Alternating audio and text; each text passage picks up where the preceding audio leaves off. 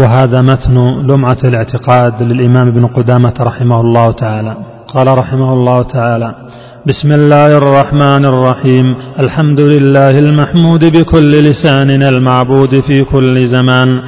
الذي لا يخلو من علمه مكان ولا يشغله شأن عن شأن. جل عن الأشباه والأنداد وتنزه عن الصاحبة والأولاد.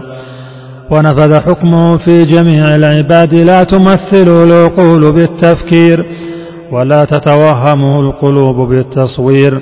ليس كمثله شيء وهو السميع البصير. له الأسماء الحسنى والصفات العلى. الرحمن على العرش استوى. له ما في السماوات وما في الأرض وما بينهما وما تحت الثرى. وإن تجار بالقول فإنه يعلم السر وأخفى. أحاط بكل شيء علما وقهر كل مخلوق عزة وحكما. ووسع كل شيء رحمة وعلما. يعلم ما بين أيديهم وما خلفهم ولا يحيطون به علما.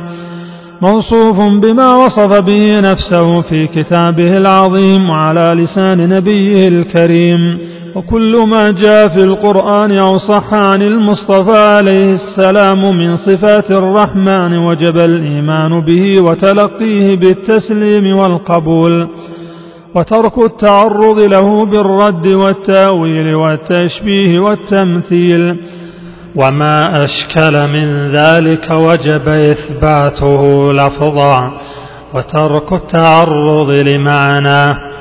ونرد علمه إلى قائله ونجعل عهدته على ناقل اتباعا لطريق الراسخين في العلم الذين أثنى الله عليهم في كتابه المبين بقوله سبحانه وتعالى والراسخون في العلم يقولون آمنا به كل من عند ربنا. وقال في ذم مبتغي التويل لمتشابه تنزيله. فأما الذين في قلوبهم زيغ فيتبعون ما تشابه منه ابتغاء الفتنة وابتغاء تأويله. وما يعلم تأويله إلا الله. فجعل ابتغاء التأويل علامة على الزيغ وقرنه بابتغاء الفتنة في الذم. ثم حجبهم عما أملوه وقطع أطماعهم عما قصدوه بقوله سبحانه وما يعلم تأويله إلا الله. في قول المصنف رحمه الله تعالى وما أشكل من ذلك وجب إثباته لفظا وترك التعرض لمعناه. قال المحشي قوله وجب إثباته لفظا وترك التعرض لمعناه. فيه إشكال وظاهره القول بالتفويض ولا أظن أن المصنف أراد ذلك لوجود كلام له يدل على أنه على عقيدة السلف في هذا الكتاب وغيره. انظر فتاوى الإمام محمد بن إبراهيم المجلد الأول صفحة 200 وصفحة 300 وشيخنا الدكتور المحمود في تيسير لمعة الاعتقاد صفحة 35 و40 قال الإمام أبو عبد الله أحمد بن محمد بن حنبل رضي الله عنه في قول النبي صلى الله عليه وسلم إن الله ينزل إلى سماء الدنيا وإن الله يرى في القيامة. وما أشبه هذه الأحاديث نؤمن بها ونصدق بها لا كيف ولا معنى. ولا نرد شيئا منها ونعلم أن ما جاء به الرسول صلى الله عليه وسلم حق ولا نرد على رسول الله صلى الله عليه وسلم ولا نصف الله بأكثر مما وصف به نفسه بلا حد ولا غاية ليس كمثله شيء وهو السميع البصير ونقول كما قال ونصفه بما وصف به نفسه لا نتعدى ذلك ولا يبلغه وصف الواصفين نؤمن بالقرآن كله محكمه ومتشابهه ولا نزيل عنه صفة من صفاته لشناعة شنعت ولا نتعدى القرآن والحديث ولا نعلم كيف كنه ذلك إلا بتصديق الرسول صلى الله عليه وسلم وتثبيت القرآن. قال الإمام أبو عبد الله محمد بن إدريس الشافعي رضي الله عنه آمنت بالله وبما جاء عن الله على مراد الله وآمنت برسول الله صلى الله عليه وسلم. وبما جاء عن رسول الله على مراد رسول الله. وعلى هذا درج السلف وأئمة الخلف رضي الله عنهم كلهم متفقون على الإقرار والإمرار والإثبات لما ورد من الصفات في كتاب الله وسنة رسوله صلى الله عليه وسلم من غير تعرض لتأويله. وقد أمرنا بالاقتفاء لآثارهم والاهتداء بمنارهم وحذرنا المحدثات وأخبرنا أنها من الضلالات. فقال النبي صلى الله عليه وسلم عليكم بسنتي وسنة الخلفاء الراشدين المهديين من بعدي. عضوا عليها بالنواجد وإياكم ومحدثات الأمور فإن كل محدثة بدعة وكل بدعة ضلالة. وقال عبد الله بن مسعود رضي الله عنه اتبعوا ولا تبتدعوا فقد كفيتم. وقال عمر بن عبد العزيز رضي الله عنه كلاما معناه قف حيث وقف القوم فإنهم عن علم وقفوا وببصر نافذ كفوا ولهم على كشف ولهم على كشفها كانوا أقوى وبالفضل لو كان فيها أحرى. فلئن قلتم حدث بعدهم فما أحدثه إلا من خالف هديهم ورغب عن سنتهم. ولقد وصفوا منه ما يشفي وتكلموا منه بما يكفي فما فوقهم محسر وما دونهم مقصر. لقد قصر عنهم قوم فجفوا وتجاوزهم آخرون فغلوا وإنهم فيما بين ذلك لعلى هدى مستقيم.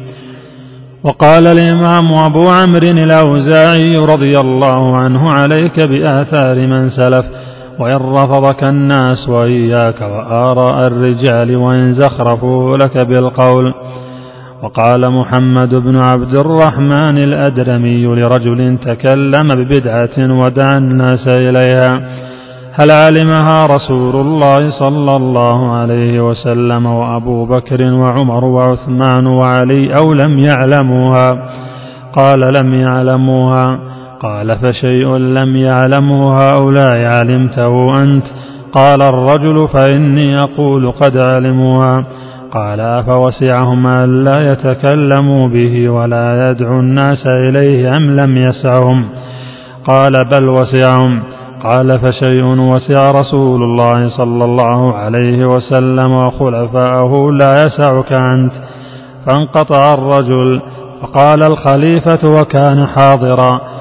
لا وسع الله على من لم يسعه ما وسعهم وهكذا من لم يسعه ما وسع رسول الله صلى الله عليه وسلم وأصحابه والتابعين لهم بإحسان والأئمة من بعدهم والراسخين في العلم من تلاوة آيات الصفات وقراءة أخبارها وإمرارها كما جاءت فلا وسع الله عليه. فمما جاء من آيات الصفات قول الله عز وجل ويبقى وجه ربك وقوله سبحانه وتعالى بل يداه مبسوطتان وقوله تعالى إخبارا عن عيسى عليه السلام أنه قال تعلم ما في نفسي ولا أعلم ما في نفسك وقوله سبحانه وجاء ربك وقوله تعالى هل ينظرون إلا أن يأتيهم الله وقوله تعالى رضي الله عنهم ورضوا عنه وقوله تعالى يحبهم ويحبونه وقوله تعالى في الكفار وغضب الله عليهم وقوله تعالى اتبعوا ما أسخط الله وقوله تعالى كره الله بعثهم ومن السنة قول النبي صلى الله عليه وسلم ينزل ربنا تبارك وتعالى كل ليلة إلى سماء الدنيا وقوله يعجب ربك من الشاب ليست له صبوة وقوله صلى الله عليه وسلم يضحك الله إلى رجلين قتل أحدهما الآخر ثم يدخلان الجنة. فهذا وما أشبهه مما صح سنده وعدلت رواته نؤمن به ولا نرده ولا نجحده ولا نتأوله بتأويل يخالف ظاهره ولا نشبهه بصفات المخلوقين ولا بسمات المحدثين ونعلم أن الله سبحانه وتعالى لا شبيه له ولا نظير ليس كمثله شيء وهو السميع البصير. وكل ما تخيل في الذهن أو خطر بالبال فإن الله تعالى بخلافه. ومن ذلك قوله تعالى الرحمن على العرش استوى وقوله تعالى آمنتم من في السماء وقول النبي صلى الله عليه وسلم ربنا الله الذي في السماء تقدس اسمك. وقال للجارية أين الله؟ قالت في السماء. قال اعتقا فإنها مؤمنة. رواه مالك بن أنس ومسلم وغيرهما من الأئمة. وقال النبي صلى الله عليه وسلم لحسين كم أن تعبد؟ قال سبعة ستة في الأرض وواحدا في السماء. قال من لرغبتك ورهبتك؟ قال الذي في السماء. قال فاترك الستة واعبد الذي في السماء وأنا أعلمك دعوتين. فأسلم وعلمه النبي صلى الله عليه وسلم يقول اللهم ألهمني رشدي وقني شر نفسي وفيما نقل من علامات النبي صلى الله عليه وسلم وأصحابه في الكتب المتقدمة أنهم يسجدون بالأرض ويزعمون أن إلههم في السماء وروى أبو داود في سننه أن النبي عليه الصلاة والسلام قال إن ما بين سماء إلى سماء مسيرة كذا وكذا. وذكر الخبر إلى قوله وفوق ذلك العرش والله سبحانه فوق ذلك.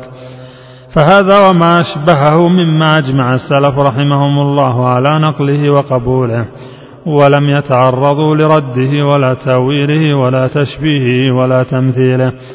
سئل الإمام مالك بن أنس رحمه الله فقيل يا أبا عبد الله الرحمن على العرش استوى كيف استوى؟ فقال الاستواء غير مجهول والكيف غير معقول والإيمان به واجب والسؤال عنه بدعة.